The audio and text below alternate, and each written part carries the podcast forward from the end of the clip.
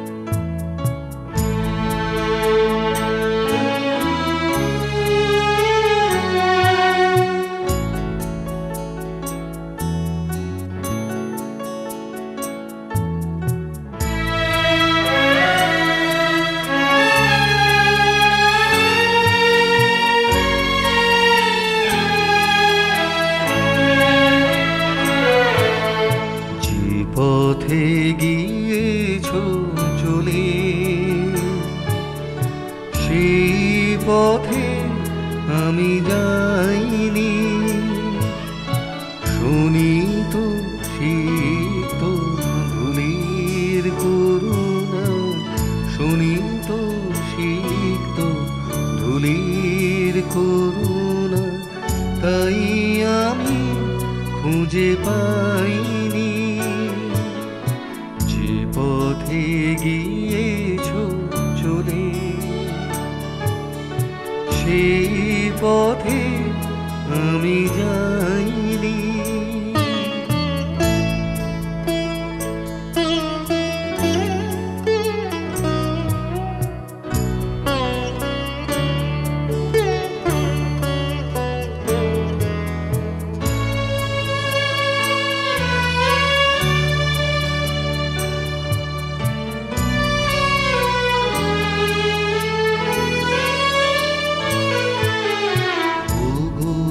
পাতকীর অপার করুণা সিন্ধু, তৃষিত ধরায় ভোরে শিশির বিন্দু।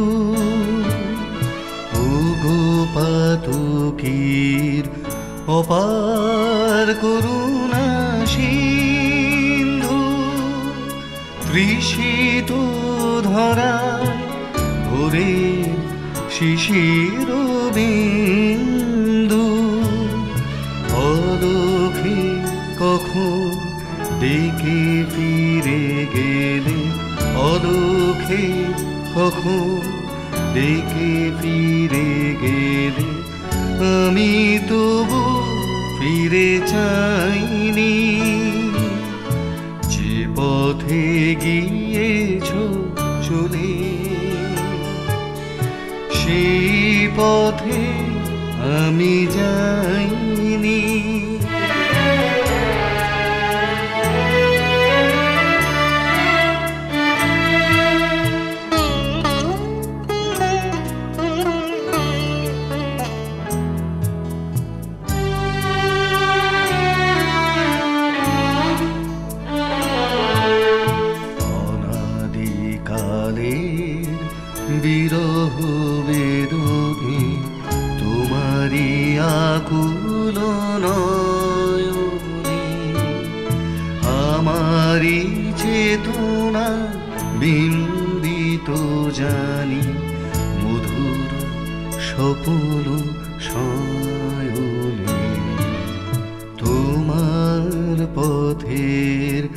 সাথী করো, ওগো কণ্ঠ।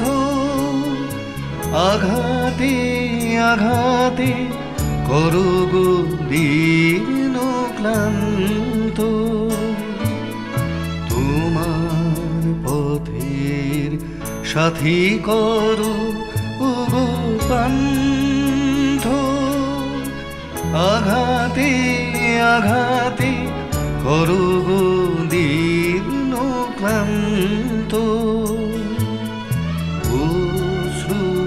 আসরে তুমি শুধু থেকো। অশ্রু বাসরে তুমি শুধু থেকো। আর কারে আমি চাইনি? যে পথে গিয়েছো চলে। সেই পথে আমি যাইনি।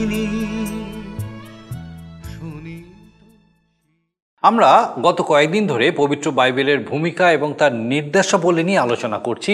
আজকেও একইভাবে আমরা এই বাইবেলের ভূমিকার বিষয়ে আলোচনা করব। বাইবেলের প্রথম পুস্তক, আদি পুস্তকটি আমরা দেখতে চলেছি। আদি পুস্তকের ভূমিকা নিয়ে আমরা আলোচনা করতে চলেছি। বাইবেল পাঠের একটা পদ্ধতির বিষয়, বিস্তারিত বিবরণ আমরা ইতিপূর্বেই দেখেছি। প্রার্থনাপূর্বক পাঠ করা, মনোযোগ সহকারে পাঠ করা, শিক্ষা করা ধ্যান করা, অন্যেরা কি লিখছেন তা জানা, বাইবেলের নির্দেশ মেনে চলা এবং অপরকে পাঠ করার জন্য উৎসাহিত করা। বাইবেলের প্রথম পুস্তক, আদি পুস্তক এবং নতুন নিয়মের প্রথম পুস্তক মথিলিখিত সুসমাচার, এই দুটি পুস্তক মনোযোগ সহকারে পাঠ করলে আমরা বাইবেলের মূল বিষয়ে অনেকটাই বুঝতে পারি।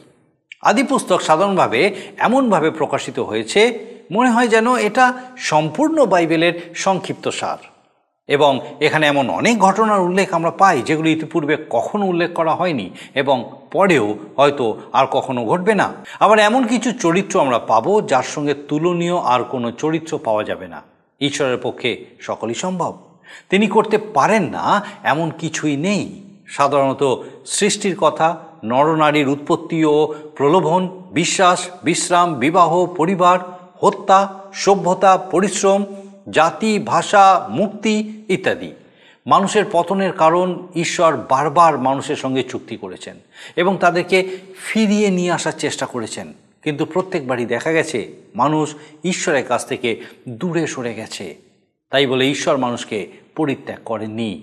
তিনি তাদের মধ্যে থেকে মনোনীত মানুষকে বেছে নিয়েছেন এবং নতুন করে গঠন করেছেন। তবে স্বাধীনতা আমাদের দেওয়া হয়েছে, তার যথার্থ ব্যবহার করা কিন্তু আমাদের প্রয়োজন। স্বেচ্ছাচারিতার মধ্য দিয়ে নয়, ঈশ্বরের বাধ্য হয়ে চললে আমরা সহজেই ঈশ্বর নির্দেশিত পথে তার গৌরব করতে সক্ষম হব। আজকে আলোচনার মাধ্যমে আমরা দেখব আদিপুস্তককে কীভাবে ভাগ করা হয়েছে। আমাদের বুঝতে সুবিধা হবে, সময়ের ব্যবধান এখানে ব্যাখ্যা করা হয়েছে। ঈশ্বর মানুষের বিষয়ে অধিক উৎসাহী, যে কারণে তাদের জন্য পরিত্রাণের পথ দেখিয়েছেন এবং বাইবেলের অধিকাংশেই মানুষের পরিত্রাণের বিষয়ে আলোকপাত করা হয়েছে। এখানে বলে রাখা ভালো যে ঈশ্বর মানুষকে তার প্রতিমূর্তিতেই সৃষ্টি করেছিলেন। যদিও মানুষ পাপ করেছে, তবুও তিনি তাদের পাপ মুক্ত হওয়ার উপায় করে দিয়েছেন। আসুন, এই সকল বিষয় নিয়ে আরও বিস্তারিতভাবে জানার জন্য আমরা আমাদের মূল আলোচনায় প্রবেশ করি। প্রিয় ভাই ও বোন, জীবনবাণীর অনুষ্ঠান। আর এই অনুষ্ঠানে আমি আপনাদের কাছে বাইবেলের পুরাতন নিয়মের আদি পুস্তক থেকে আলোচনায় যাবার পূর্বে কেমনভাবে বাইবেল পাঠ করা উচিত, বাইবেলের চাবিকাঠি নিয়ে আলোচনা করেছি। আমরা দেখি যে বাইবেলের দুটি প্রধান ভাগ পুরাতন নিয়ম, তার প্রথম পুস্তক হলো আদি পুস্তক, এবং নতুন নিয়ম, তার প্রথম পুস্তক হলো মথিলিখিত সুসমাচার। এই দুটো পুস্তক মনোযোগ দিয়ে পাঠ করলে বাইবেলের মূল বিষয়টা আমরা অনেকটাই বুঝতে পারব। ভালো হয় যদি আমরা একদিনে আদিপুস্তক পাঠ শেষ করি। কিন্তু জানি আমাদের পক্ষে তা সম্ভবপর হবে না, কারণ পঞ্চাশটি অধ্যায় পড়তে প্রচুর সময়ও লাগবে। বাইবেল ভালো করে বুঝতে গেলে আদিপুস্তকের দিকে দেখতে হবে। একটা সীমিত ক্ষেত্রের মধ্যে ঈশ্বরের মহান পরিকল্পনা যেন এঁকে দিয়েছেন। আমরা বলতে পারি আদিপুস্তক সমস্ত বাইবেলের সংক্ষিপ্ত সার। আদিপুস্তকে এমন অনেক বিষয় আসবে যা পূর্বে ছিল না এমন ঘটনা পাব যার কখনো ঘটবে না। এমন চরিত্র পাব যার দ্বিতীয় নাই। তিনি একা। আমরা শুনব, মানুষ যা অসম্ভব মনে করে, ঈশ্বরের পক্ষে তা সম্ভব। মোট কথা, আদি পুস্তক প্রথমবার আপনাকে শোনাবে সৃষ্টির কথা, নর ও নারীর উৎপত্তি, পাপ ও প্রলোভন এবং সন্দেহ, বিশ্রাম, বিবাহ, পরিবার, পরিশ্রম, সভ্যতা, সংস্কৃতি, নরহত্যা ও বলিদান জাতি ও ভাষা, মুক্তি ইত্যাদি ইত্যাদি। আবার কতকগুলো বংশ পরিচয় পাবেন, যারা বাইবেলে শেষ পর্যন্ত স্থান পেয়েছে। তার মধ্যে আমিও আপনি, আমরাও হেলা ফেলার নয়, কেননা আদি পুস্তকে উল্লেখিত বংশগুলির কারও না কারও বংশধর আমরা আসলে, আমরা সবাই তো সেই আদি মানুষেরই বংশধর। কেউ কেউ বলেন আদি পুস্তকটিকে কতকগুলো মানুষের জীবনচরিত বললে অত্যুক্তি হবে না। কেননা অব্রাহাম ইসাহাক জাকব জোসেফ ইত্যাদি মানুষের জীবন কথা লেখা আছে। আর দেখা যায় যে ঈশ্বর অব্রাহামকে আশীর্বাদ করেছেন এবং বহু জাতির পিতা বলে সম্বোধনও করেছেন। এছাড়া ঈশ্বর আরও কিছু বিশিষ্ট ব্যক্তিকেও আশীর্বাদ করেছেন আমরা দেখতে পাব। আদি পুস্তকে আমরা আরও একটি বিষয় বিশেষ দেখতে পাব, ঈশ্বর ও মানুষের মাঝে কতকগুলো চুক্তি। বা ইংরেজিতে যাকে বলা হয়েছে কভেন্যান্ট আপনি হয়তো বলবেন, এটাও কি সম্ভব? ঈশ্বর ঈশ্বর, আর মানুষ মানুষ। আর ঈশ্বর তার সৃষ্ট মানুষের সাথে চুক্তিবদ্ধ থাকতে চাইলেন। তিনি চাইলেন যে মানুষ সেই চুক্তির সম্মান দিক।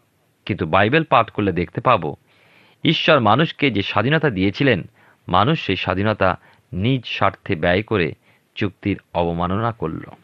আমরা যেমন পাঠ শুরু করি বহুদিন পূর্বে, একজন যে কথাটা বলেছেন সেটা আমরা মনে রাখব। বাইবেল দুইভাবে পাঠ করো। প্রথমত সমস্ত পাঠটা পাঠ করো। এবার প্রথমে দূরবীক্ষণ বা টেলিস্কোপ ব্যবহার করো। অর্থাৎ আমরা পঠিত অংশকে চোখের সামনে নিয়ে এসো। এরপর অনুবীক্ষণ ব্যবহার করে দেখো যেন কাছে নিয়ে আসা পঠিত অংশটি অতি সূক্ষ্মভাবে নিরীক্ষণ করতে পারো। বাইবেলের একটা শব্দের মধ্যে একাধিক বিষয় থাকতে পারে। কোনো এক দেশের বিখ্যাত প্রচারক লিখেছিলেন, আমরা বইয়ের যুগে বাস করছি। ছাপাখানাগুলো গাদা গাদা বই ছেপে বাজারে ঢেলে দিচ্ছে। আর আমরাও শিক্ষা পুস্তক পাঠ্যপুস্তক প্রবন্ধ, ধ্যানের পুস্তক, সমালোচনা পুস্তক, বাইবেল সংক্রান্ত পুস্তক সুসমাচার বিষয়ক পুস্তক ইত্যাদি পাঠ করছি। বলব না, আমরা বলব গিলছি বা গলদঘরম করছি। কিন্তু সুসমাচার পুস্তকগুলো পাঠ করে বিষয়বস্তুর উপর কতটা সময় ব্যয় করছি, সে কথা কি ভেবে দেখেছি? ওই সকল বই পাঠ করে যেটুকু বুঝি, সহজ বিষয়টুকু গ্রহণ করে মনে করি অনেক শিখলাম। আসল সত্যটা সহজ সরলভাবে ও ভাষায় প্রকাশ না করার জন্য যারা অনুগ্রহরূপ রত্নের অন্বেষণ করছে তাদের প্রচেষ্টা ও পরিশ্রম বৃথা হয়। আমার বিশ্বাস, আমরা যখন প্রার্থনা করে বাইবেল পাঠ করি, তখন বাইবেলই আমাদের অন্তরের কথা বলে। আদিপুস্তকের প্রধান খণ্ড এবারে আমরা আলোচনায় দেখব। আমরা কীভাবে আদিপুস্তককে বিভিন্নভাবে ভাগ করব?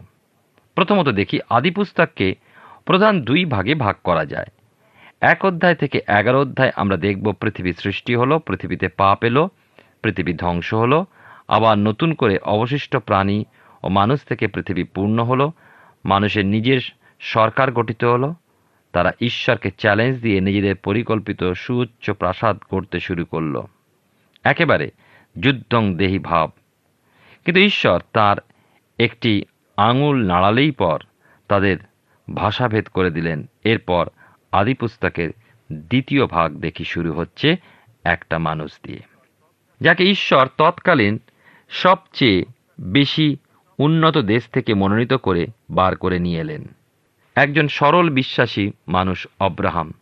তার একমাত্র প্রিয় পুত্র ইসাহাক। তার দ্বিতীয় পুত্র জাকব, যাকে ঈশ্বর শাসনের মধ্যে দিয়ে গড়ে তুললেন, মনোনীত করলেন ও জাকবের পুত্র জোসেফ, যিনি দুঃখভোগের মধ্যে দিয়ে গৌরবে উন্নত হলেন। তৃতীয় দেখি, যদিও আদিপুস্তকে দুটো প্রধান খণ্ড দেখলাম, এছাড়া আরও খণ্ডে ভাগ করা যায়। সময়ের হিসাবে, যেমন ধরুন, আদিপুস্তক তার একের অধ্যায় এক পদ, যেখানে লেখা আছে আদিতে। এই আদির কোনো হিসাব নেই। ওই সময়ের হিসাব আজও মানুষ খুঁজে বেড়াচ্ছে। মহাশূন্যে মহাশূন্যে যান পাঠিয়ে চন্দ্রগ্রহ তারার মাঝে সময়ের সন্ধান করছে। জানি না মানুষের এই জিজ্ঞাসার উত্তর কোনোদিন পাবে কিনা এরপর আদি পুস্তকের একের অধ্যায় দুই পদ থেকে এগারো অধ্যায় পর্যন্ত সময়টা ধরা হয়েছে দু হাজার বৎসর। কিন্তু ঠিক মতো বলতে হলে আমাদের বলতে হবে দুই হাজারের কিছু বেশি এবং এই কিছু বেশি অংশটা হতে পারে কয়েক হাজার হাজার বৎসর। আদি পুস্তকে এই অংশের সময় বিষয় লেখকেরা নিজ নিজ আন্দাজ মতো সময় লিখেছেন। কেউ চ্যালেঞ্জ করবে না জেনে। আবার, কিন্তু আমরা যখন দ্বিতীয় খণ্ডে যাই, উনচল্লিশটা অধ্যায় মাত্র তিনশত পঞ্চাশ বৎসরের সময় পাই। আদিপুস্তক এক থেকে এগারো অধ্যায় পর্যন্ত দুই হাজার বৎসর ধরা হয়। আবার আদিপুস্তক বারো অধ্যায় থেকে মথি একের অধ্যায়, অর্থাৎ যীশুখ্রিস্ট পর্যন্ত দুই হাজার বৎসর। সুতরাং আমরা দেখতে পাচ্ছি যে আমরা আদি পুস্তকের এগারো অধ্যায় পাঠের শেষ যেমন করছি, আমরা বাইবেল সময়ের মোট চার হাজার বৎসরের মধ্যে অর্ধেক, অর্থাৎ দু হাজার বৎসর পার হয়ে আসছি। সুতরাং, এখন আমরা একটা বিষয় বুঝতে পারছি যে আদি পুস্তকের প্রথম অংশটি ঈশ্বর আমাদের জানিয়েছেন। আমরা যেন তুলনামূলকভাবে এই কথাই বুঝতে পারি যে সৃষ্টির বিষয় অপেক্ষা মনুষ্য জাতির বিষয় ঈশ্বর অধিক উৎসাহী ছিলেন। আদি পুস্তকের দ্বিতীয় অংশ মানুষ, জাতি এবং বিশেষ একজন মানুষ যিনি খ্রিস্ট যিশু নামে সারা জগতে পরিচিত।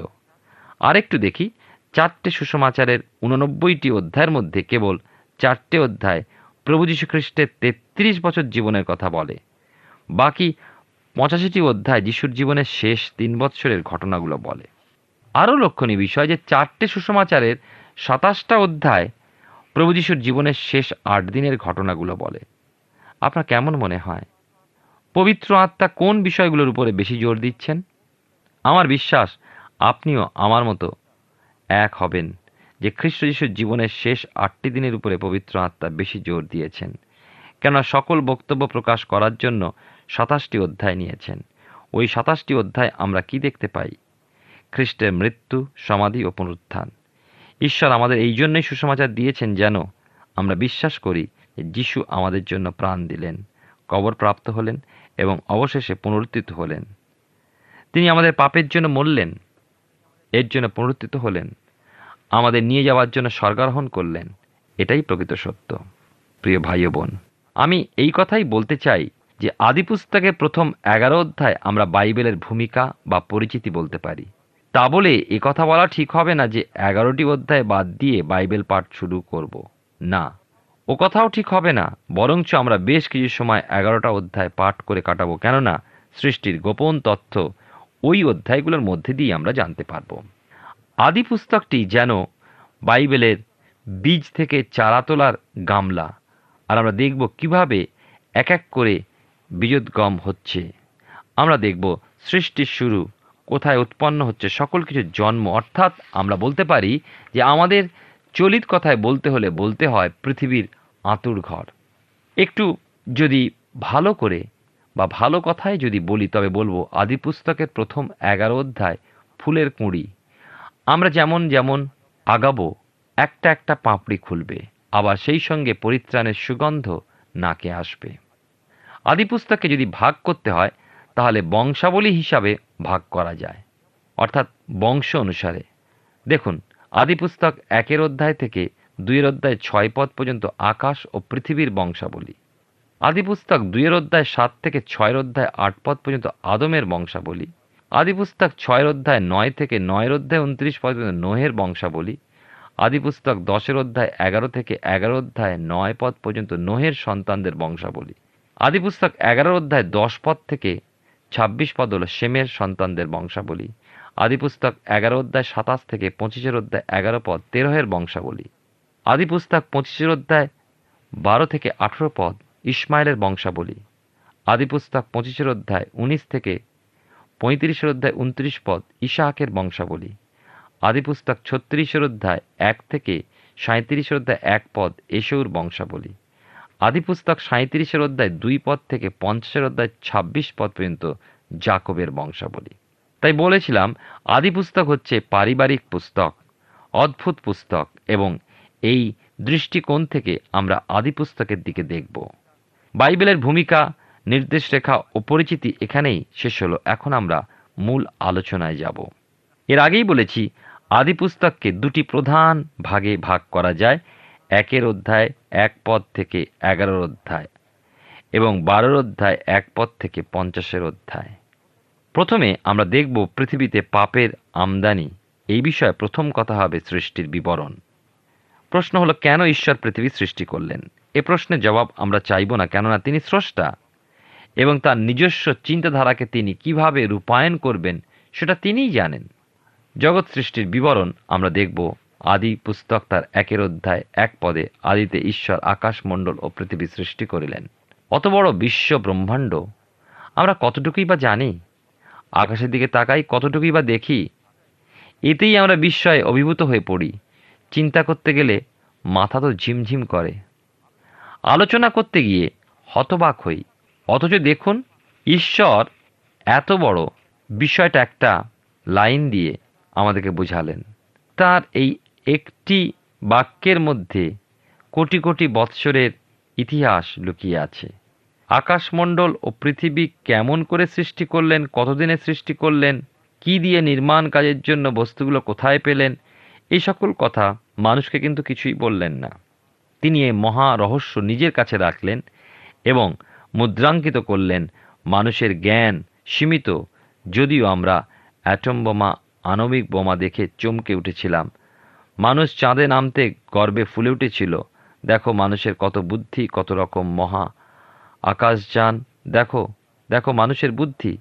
আবার ডাক্তাররা হার্ট ট্রান্সপ্লান্টেশন করল, টেস্ট টিউব বেবির জন্ম দিল, বিজ্ঞান বুক ফুলিয়ে বলল, দেখো, চেয়ে দেখো আমরা কি করছি। আবার এলো ইলেকট্রনিক্স ব্রেন বা কম্পিউটার। এক ঘণ্টার কাজ এক মিনিটে করে দিচ্ছে। চোর চুরি করে পালিয়ে গেছে, তার চেহারার ছবি এঁকে দিচ্ছে। সত্যিই আশ্চর্য লাগছে। মানুষের কত বুদ্ধি, কত জ্ঞান, তাই নয় কি? কিন্তু প্রিয় বন্ধু, মনে রাখবেন, সৃষ্টি আরম্ভের রহস্য ঈশ্বরের নিজস্ব গোপন সূত্র। মানুষকে তিনি কখনো জানাবেন না। কেন জানেন? ঈশ্বর তার নিজ গৌরব কখনো কাউকে দেবেন না। যতদিন মানুষ রহস্য না পায়, ঈশ্বরে গৌরব করবে। ঈশ্বরের জ্ঞান অসীম এবং মানুষের জ্ঞান সীমিত। যদিও ঈশ্বর নিজ সাদৃশ্যে আপন প্রতিমূর্তিতে মানুষকে সৃষ্টি করলেন, তথাপি ক্ষুদ্র মস্তিষ্কে যতটুকু মেধা দেবার দিয়েছেন এবং সেই মেধা ব্যবহার করে মানুষ এতদূর এগিয়েছে, এখন তবে কি মানুষ স্বর্গের সিংহাসনের দিকে হাত বাড়াতে চায়? আকাশের চাঁদ তো হাতে পেয়েছে। মানুষের জ্ঞান হওয়ার সাথে সাথে আকাশের দিকে চেয়ে বিস্ময়ে অভিভূত হয়েছে। আকাশের তারা গণনা করার প্রয়াসে নানাভাবে চেষ্টা চালিয়েছে। অবশেষে স্বীকার করেছে তারা, অগণিত কিন্তু নক্ষত্রপুঞ্জের দিকে তাকিয়ে নানা আকৃতি কল্পনা করে নানা প্রকার নাম দিয়েছে। বৃষ, মিথুন, কর্কট, বৃশ্চিক, কুম্ভ ইত্যাদি। এছাড়া কালপুরুষ, সপ্তর্ষি আরও কত কি? আবার তারার উজ্জ্বলতা, রং ও প্রাধান্য ও অবস্থান অনুযায়ী তাদের নাম দিয়েছে, যেমন ধ্রুবতারা, রোহিণী, বশিষ্ঠ, অরুন্ধতী, লুব্ধক ইত্যাদি। আর জ্যোতির্বেত্তারা ওই সকল তারার বিষয়ে গবেষণা করে চলেছেন, গণনা করে চলেছেন এবং তারা মানুষের বুদ্ধি দিয়ে নানা তত্ত্ব সিদ্ধান্ত প্রকাশ করেছে, বহু পুস্তকও লিখেছেন। যত পুস্তক লিখছেন, ততই মানুষকে বিভ্রান্ত করছে। ঈশ্বর কি কখনো চেয়েছেন যে মানুষ বিভ্রান্তির মধ্যে থাকুক? আমাদের ঈশ্বর তো গোলযোগের ঈশ্বর নন। মানুষকে তার কার্য বিষয়ে যতটা জানাবার তিনি জানিয়ে দিয়েছেন। মসি লিখলেন, আদিতে ঈশ্বর আকাশমণ্ডল ও পৃথিবীর সৃষ্টি করিলেন। এর আগে গেলে মানুষ অন্ধকারে, এক বিরাট খড়ের গাদার মধ্যে ছোট্ট একটা ছুঁচ হারিয়ে খুঁজে বার করাটা কি সম্ভব কাজ? হয়তো কোনোদিনও খুঁজে পাবেন না। বৈজ্ঞানিকেরা বিজ্ঞানের সাহায্যে নানা তত্ত্ব লিখছেন, বাহবা দিচ্ছেন। কিন্তু তাদের বক্তব্য এটা হলেও হতে পারে। অপর একজন বৈজ্ঞানিক পূর্বজনের মতবাদ খণ্ডন করে তাকে ভুল তত্ত্ব বলে আর এক তত্ত্ব প্রকাশ করছেন। এখন বলুন দেখি, আপনি কি এদের বিচার করতে পারেন? বাইবেলের পুরাতন নিয়মে ইয়োব তার আটত্রিশের অধ্যায় চার পদে লেখা আছে, যখন তুমি পৃথিবীর ভিত্তিমূল স্থাপন করি, তখন তুমি কোথায় ছিলে? যদি তোমার বুদ্ধি থাকে তবে বলো। এ কথার অর্থ ঈশ্বর মানুষকে বলছেন, তোমরা সৃষ্টি রহস্য নিয়ে এত কথা বলছো, কিন্তু যখন আমি এই বিশ্বব্রহ্মাণ্ড সৃষ্টি করছিলাম, যখন পৃথিবীর বুনিয়াদ রাখছিলাম, তখন তুমি কোথায় ছিলে বাপু? বর্তমানকালে জগৎ সৃষ্টির বিষয় দেখতে গিয়ে দুটি বিষয় দৃষ্টি আকর্ষণ করে।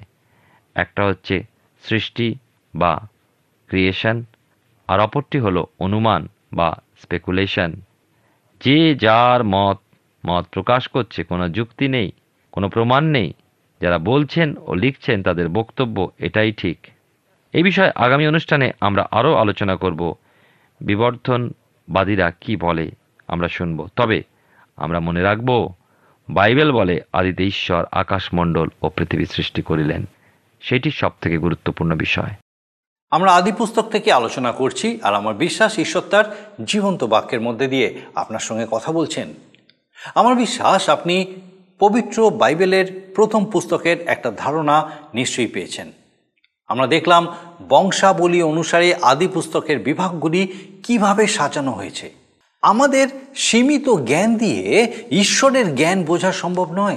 কিন্তু এটা ঠিক যে তিনি আমাদেরকে বোঝার জন্য যতটুকু প্রয়োজন, তার জন্য প্রয়োজনীয় জ্ঞান বুদ্ধি দিয়েছেন।